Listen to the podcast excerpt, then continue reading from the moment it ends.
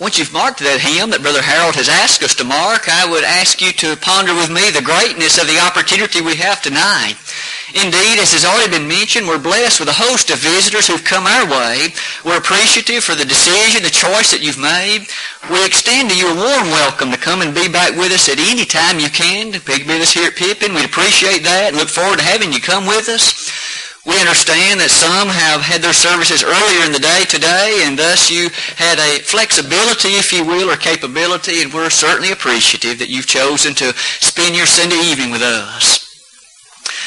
Tonight, as we consider one of the aspects found in that 15th chapter of the Epistle to the Romans, as that was read a moment ago, we each can be so powerfully challenged by the very thought of the somewhat lengthy title that I've given to, to the lesson tonight.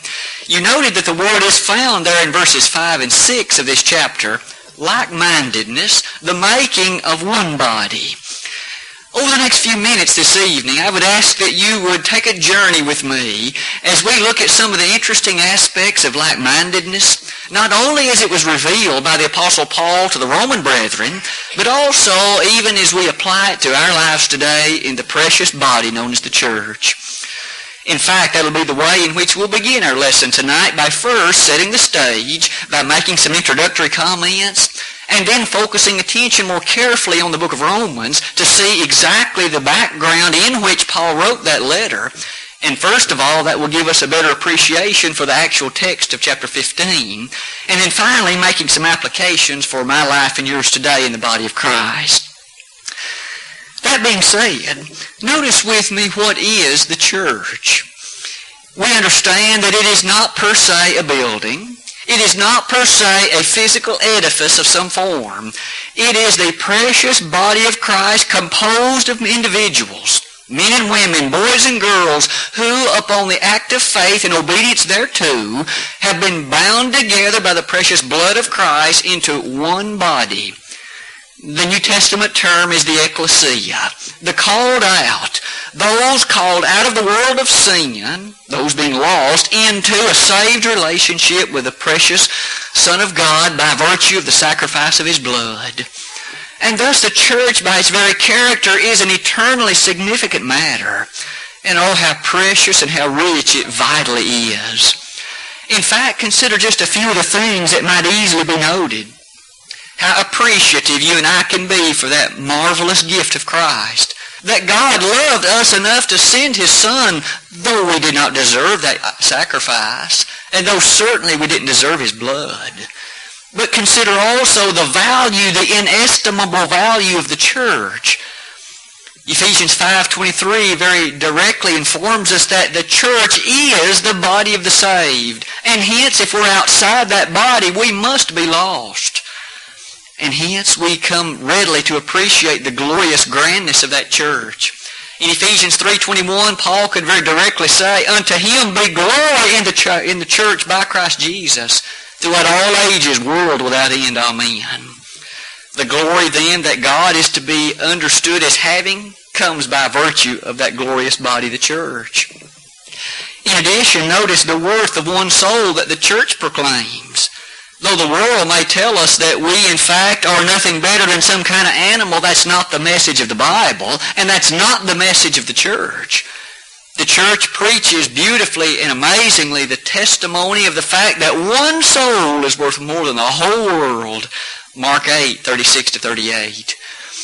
It is thus finally perhaps able to be said that we can appreciate also the comfort that we enjoy.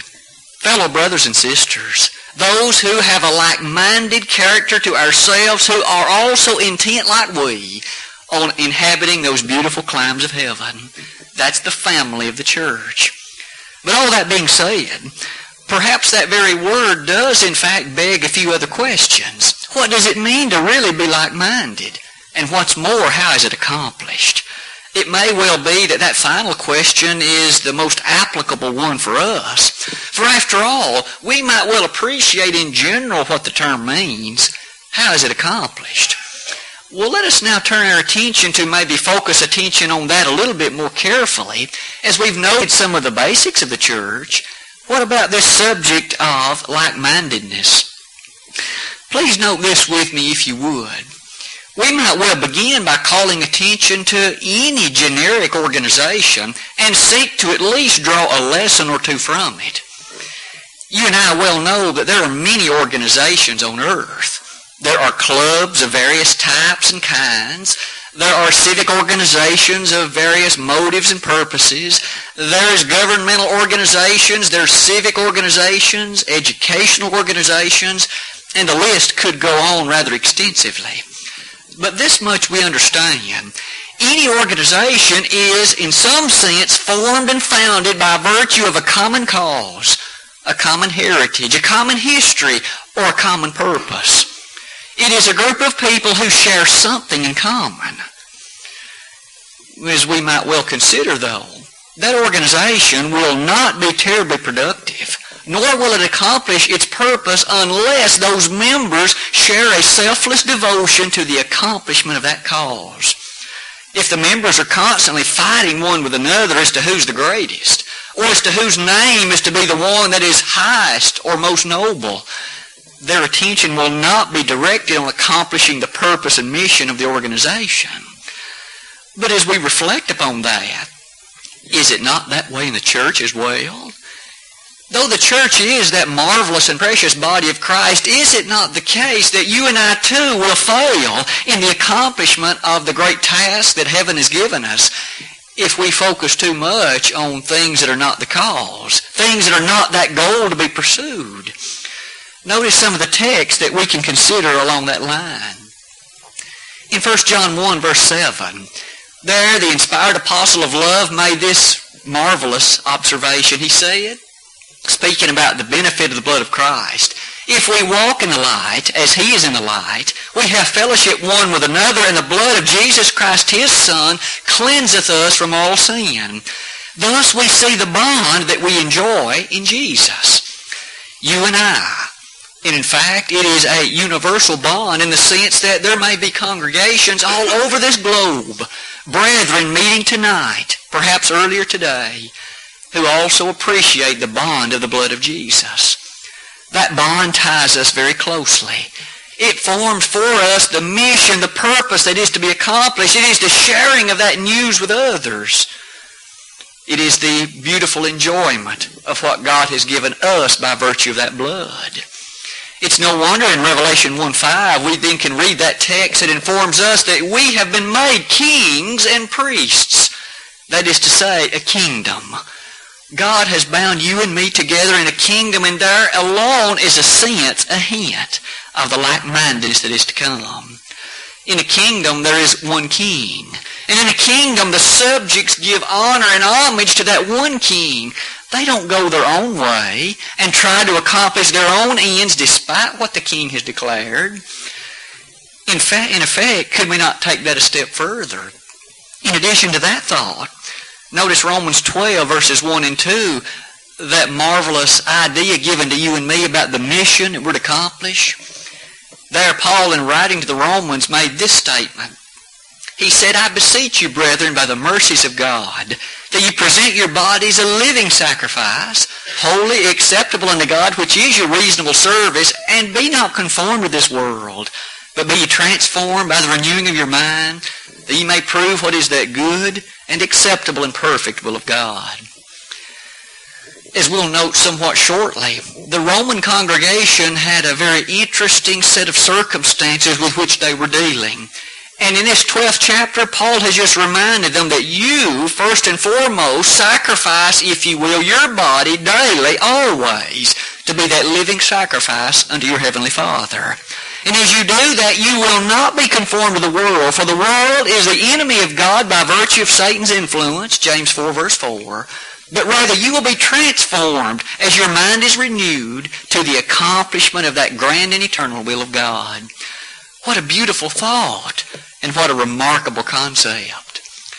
To say all of that begins to tell us that this notion of like-mindedness is rather deep-seated. It's all throughout the sacred scriptures. And to unlock its potential helps us see that you and I, just like other organizations, we need to be like-minded too. Selflessly devoted to the cause that has bound us together For only in that way will we accomplish all that God can allow us to as we use our potential and our talents to seek the possibilities He's given us. Let us think about the church in Rome. That's the very church to whom Paul wrote, as we noted in chapter 15 of that book. What was the setting for that congregation? Why was the subject of like-mindedness so critical for them? As we start back in chapter 1 of that book, notice the following thoughts, and it is an interesting journey indeed. The church in Rome was founded, and as it was founded and came into existence, the circumstance was such that perhaps more so than some other congregations in the first century era, there was a strong tendency for divisiveness, a strong tendency for opposition within the ranks. That can be easily seen in the opening four chapters of the book of Romans. Paul begins that letter in chapter 1 by encouraging them to appreciate the sins of the Gentiles. The church in Rome had been founded by a combination, an amalgamation, if you will, of those who formerly had been Jews and those who formerly had been Gentiles. As we well understand, the Jew came to the New Testament era with a completely different mindset than the Gentile. The Jew was schooled in the law of Moses. On the Sabbath days and the other special times of meeting in the Old Testament, the Jew had had the Scriptures read to him or her. And as they appreciated them, they came to recognize they were the chosen people. Thus they were set on a pedestal in the sense that they were the ones through whom God would produce the means of the redemption of the human family. As all of that transpired, the Jews then had a grave difficulty as they approached Christianity. For suddenly now they weren't per se the special people anymore. The gospel was for everybody they as well as the Gentile. And thus Paul had to remind the Jew in this book that God has grafted in the Gentiles. All of you have now, by the will of God, been bound together into one body. You are not superior Jews to those Gentiles, and they aren't superior to you. You each are at level ground at the foot of the cross there was a dire need for the understanding of that equality in the body of Christ, like-mindedness. And what's more, to the Gentiles, Paul also had to remind them in the same book about many of the same ideas. Notice that the Gentiles did not have, if you will, that old law of Moses. That wasn't specifically given for their benefit. In chapters 3 and 4, Paul will make that note. For the Jews are the ones who'd received the oracles of God. However, that did not mean God didn't love the Gentile. That didn't mean that he cast them off and cared not for them.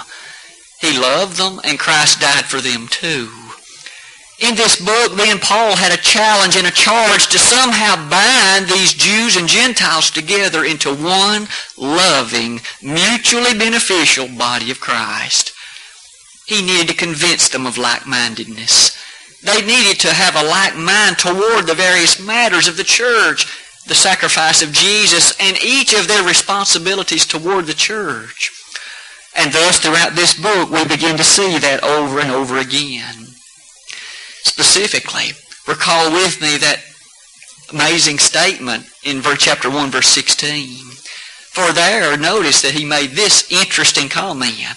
I'm not ashamed of the gospel of Christ. For it is the power of God unto salvation to everyone that believeth, to the Jew first and also to the Greek. Paul made no basic separation there. Both Jew and Greek are subject to the gospel and both are in need of it.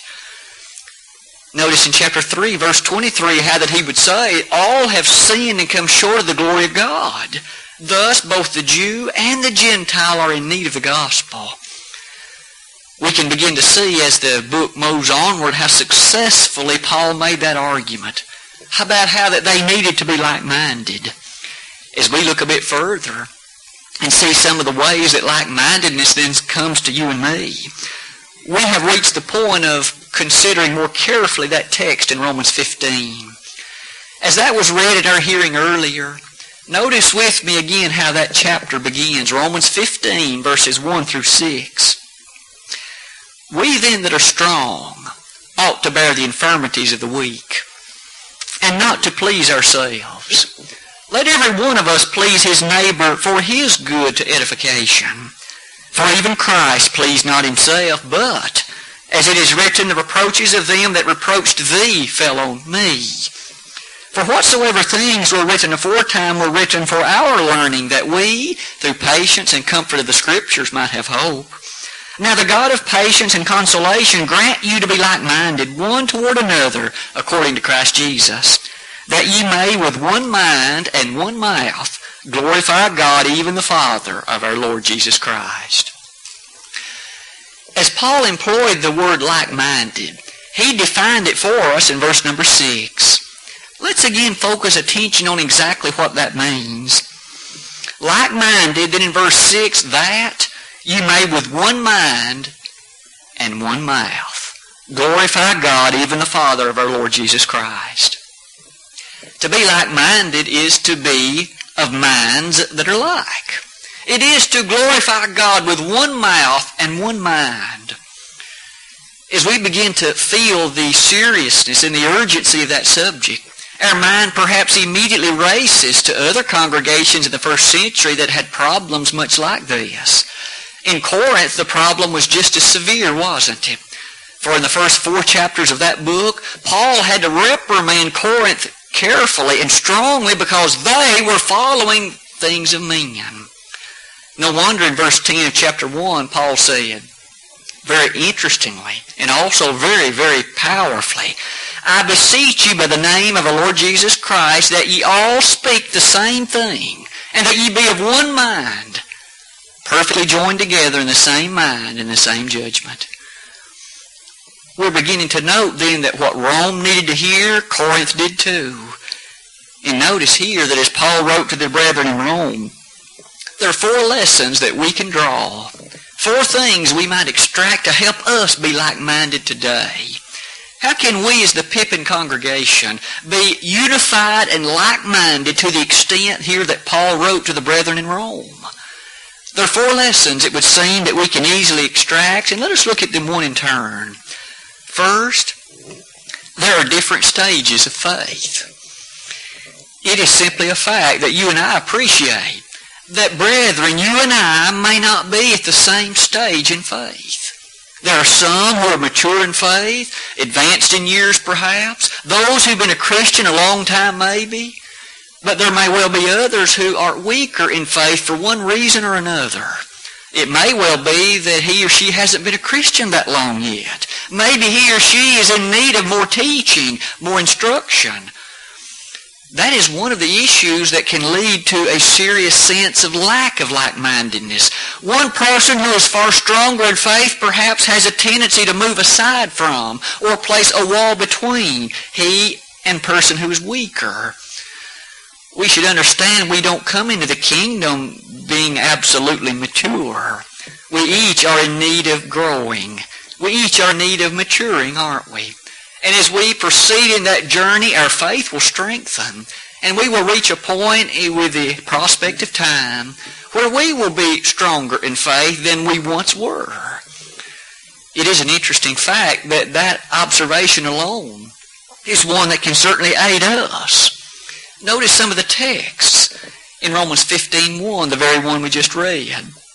We then that are strong ought to bear the infirmities of the weak Paul very directly made mention of those that were weak and those that were strong. And he furthermore gave a sense of responsibility to those that are stronger. You that are strong, bear with them. Bear the infirmities of those that are weaker. They have not reached your level of maturity yet. They have not reached your understanding of the deeper matters of the Scriptures yet. Time and again in the New Testament, that was an important issue in maintaining a sense of unity, in maintaining a sense of like-mindedness. Notice one chapter earlier, also to the church in Rome, in Romans 14, verses 1 and 2. Him that is weak in the faith, receive ye, but not to doubtful disputations. For one believeth that he may eat all things, another who is weak eateth herbs. In that first century era, one of the issues with which the church in Rome had to deal, and it was also an issue with which the church in Corinth dealt, 1 Corinthians 8 informs us, was what may a Christian eat and what may he not? As we understand the opening verses of chapter 14, Paul encouraged them to do the following. Him that is weak in the faith receive ye, but do not do so with a mindset and attitude of doubtful disputation. That person is weaker than you. In your sense of love for him and understanding of his situation, you receive him. You do that in an attitude of instruction, in an attitude of understanding that Christ died for him.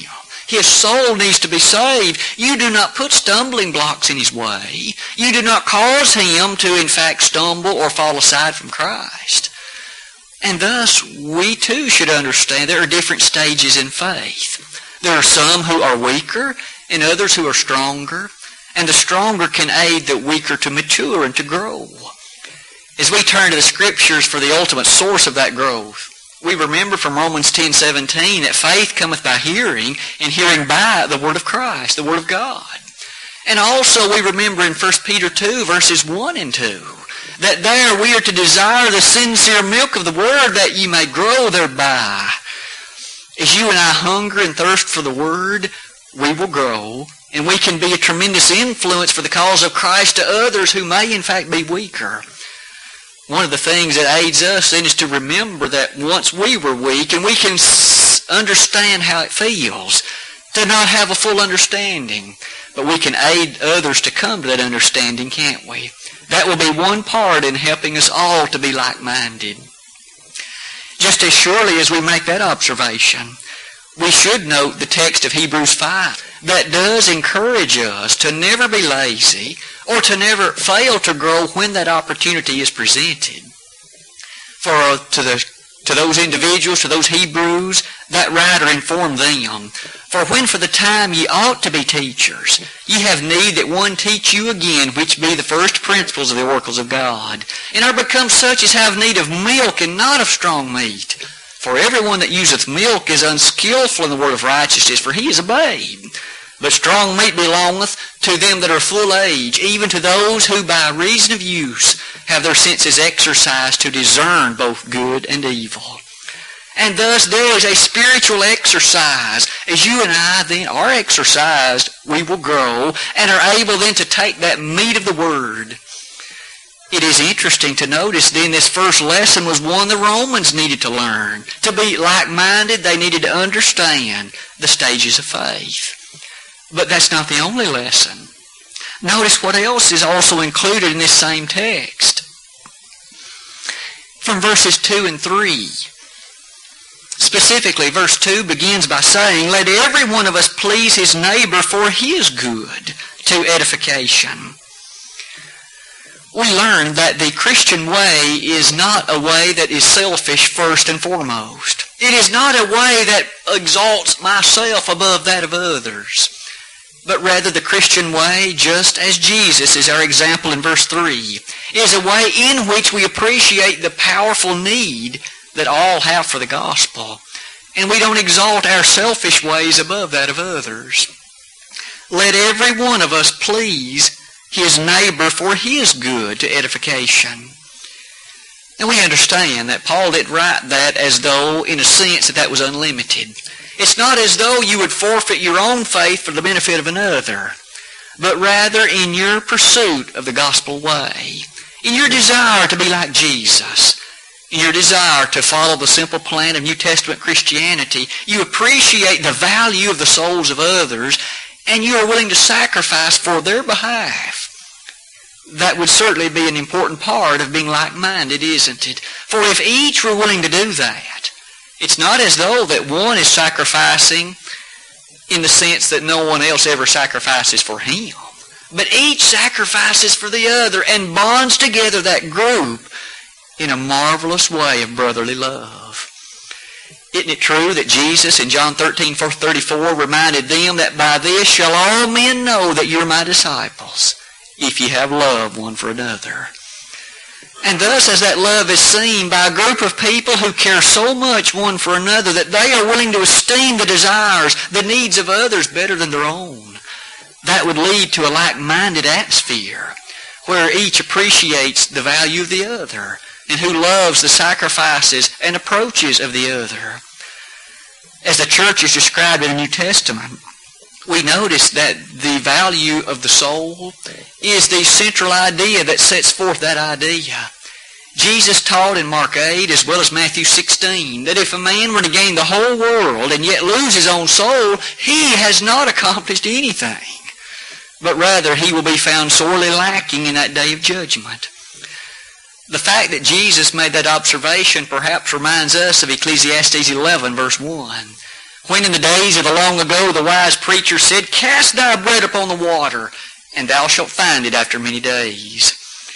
It may well be that that's one of the closest scriptural statements that you and I will ever read to one such as the chickens do come home to roost. If you and I are to be friendly, we must show ourselves friendly. If we are to be a congregation of friendly individuals, we must show that to those who come our way and to those in our community and to those with whom we come in contact. The thought then that Paul encouraged these Romans to seek to please others and not just always self challenges us even to this day to do the same. Don't we live in a world that more often than not preaches the opposite lesson? You take care of yourself. You trample over the thoughts, feelings, desires, and motives of others if that's what you must do to gain what you want. That's what the world says. But Jesus said you love your enemies. Jesus said if your enemy needs you to walk with him for a mile, you walk two. He said if he smites you on one cheek, you turn the other one too.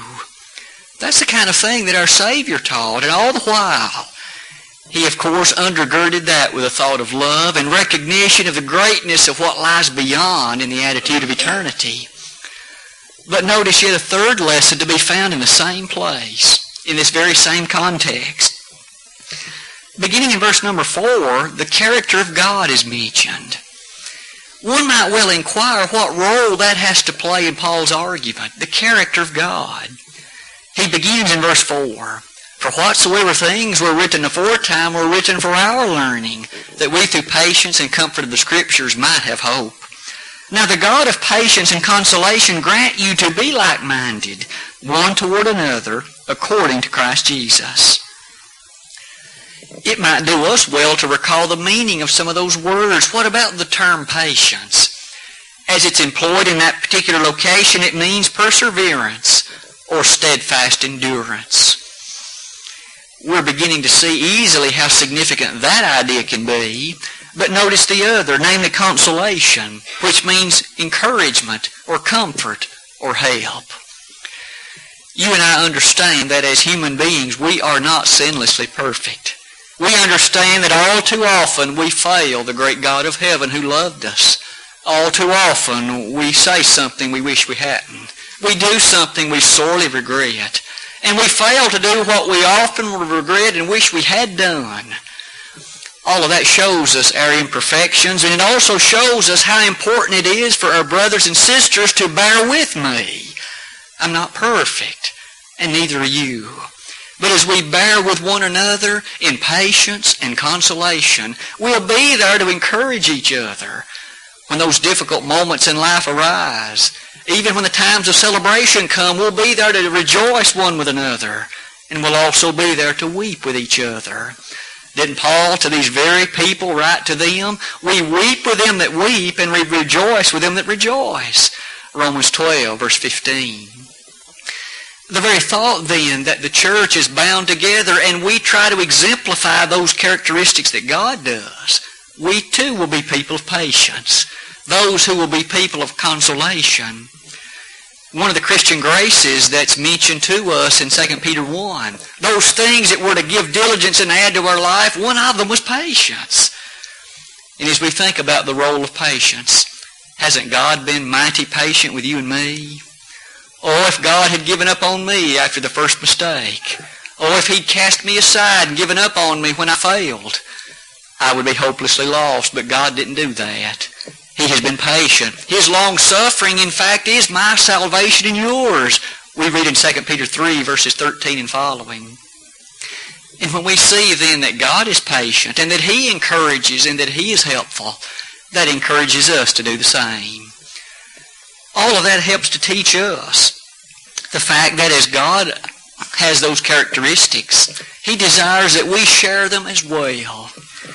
Perhaps to our mind might come Ephesians 4, verses 1 through 3. On that occasion, as Paul wrote to the church in Ephesus, he informed them that they too should desire to walk that high vocation of Christianity, and in so doing that they were to bear with one another. That was his command to them. You forbear one another in love. And yet that word forbear means to bear with. You understand that others are not sinlessly perfect, and you appreciate their failures, but you encourage them to do better. You be there one for another. Perhaps all of that rushes in our mind to the final thought that we may extract from this brief discussion, the final one that we may take from these opening six verses. As you look at them with me, consider one final one, namely the guiding principle. What is the benefit of it all? Why is it so urgent to be like-minded? Is it really that important? We've noted that the Old Testament, in fact, encouraged that sense of consolation, for even Paul made reference to what was written aforetime was written for our learning. But then he notices with us in verse 5 that Jesus Christ is the one that binds this thought together. He is the reason that we're like-minded. We have no other place to turn. No wonder when Peter asked that question in John 6, Lord, to whom shall we go? Thou hast the words of eternal life. We thus desire to be like-minded because we know to have any other mind is not pleasing. Let this mind be in you, which was also in Christ Jesus. Philippians 2, verse 5. And thus we desire to have the mind of Christ in us, exemplified in us, characterized by us. And when we are that way, we will be like-minded, joined together in one heart and mind to those of like precious faith. 2 Peter 1, verse 1 and that unity will be a strong fortress against the wiles of the devil, against the shenanigans of him who would destroy our soul. For when we are a part of that group, that organization bound in love by the blood of Jesus, we are in fact that strong fortress that Satan cannot overcome. Jesus expressly said that I will build my church and the gates of hell shall not prevail against it. Even Hades, even death cannot overcome the power and union that's available in Christ. Perhaps then to reflect upon all of these points, we can well think about some of the applications of them as well. We have seen these four lessons as we think about the guiding principle of Jesus and how strong and how motivating that was. Maybe the example of Paul and Barnabas would be so appropriate. On the first missionary journey as recorded in Acts 13 and following, we remember that Paul and Barnabas went on that journey and at first John Mark was a companion. However, when they reached the mainland of Asia Minor, John Paul departed. He no longer continued with them on that journey and later, when the idea of the second missionary journey came to be, it was initially the desire to take John Mark along. Barnabas desired to do that but Paul did not. Paul, in fact, had a very different idea, and here we notice a severe distinction. What would happen? Would Paul and Barnabas thus give up the work of the Lord? Would they simply throw their hands up, failing to be like-minded and quit? Or would they allow the operation of Christ through them to emanate to the goodness of the gospel by continuing in those labors in another way? Acts 15, verses 36 and following give us the answer to that. And we remember that they each went on a missionary journey, whereas before the idea was for there to be one. We notice that Paul chose Silas and ultimately Timothy joined them and continued on to the region of Asia Minor. Barnabas took John Mark and they went to the island, that island, and continued on the work of the Lord in another place. The goodness of God was seen as these strove to be like-minded. It's not that they agreed on every matter of expediency, but when it came to the gospel, that was uncompromisable. That should be my approach as well as yours, shouldn't it? Never can we compromise the truth on any point. Never can we, in fact, set it aside in, in deference to unity.